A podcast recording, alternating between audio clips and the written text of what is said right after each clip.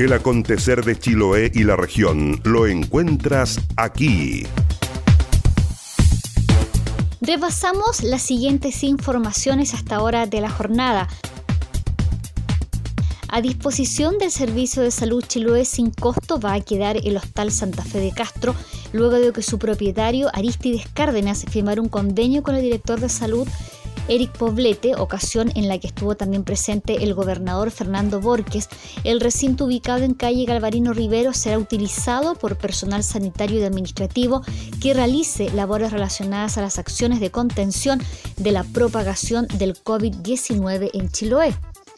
La hostal cuenta con 30 camas, dos salas de estar, 17 baños, comedor, lavandería y estacionamiento. Dada la emergencia que afecta al país y a la región, el Consejo Regional aprobó el Acuerdo de Salud Los Lagos COVID-19, medida que busca mitigar los efectos de la pandemia fortaleciendo a la red asistencial y facilitando recursos para controles médicos, barreras sanitarias preventivas y fármacos e insumos. El plan que contará con una inversión de 6 mil millones de pesos va a permitir, entre otras medidas, instalar 15 puntos de control sanitarios en sectores y lugares distribuidos entre las provincias de Osorno, Yanquihue, Chiloé y Palena. Además va a fortalecer la capacidad de comprar a gran escala para que los municipios puedan distribuir estos insumos, cumpliendo de mejor manera las instrucciones del Ministerio de Salud.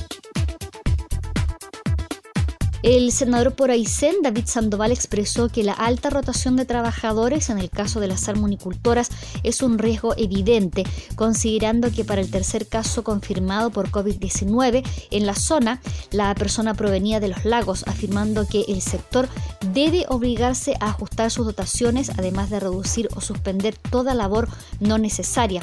El parlamentario aseguró que estuvo en contacto con el presidente de Salmon Chile, Arturo Clement, con la idea de abordar este tema y quien le señaló que están viendo todo lo relacionado a esta situación.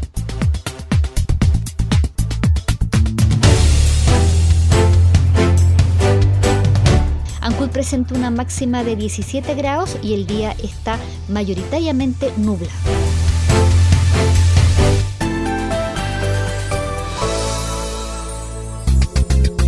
Las noticias también se leen en www.enlanoticia.cl.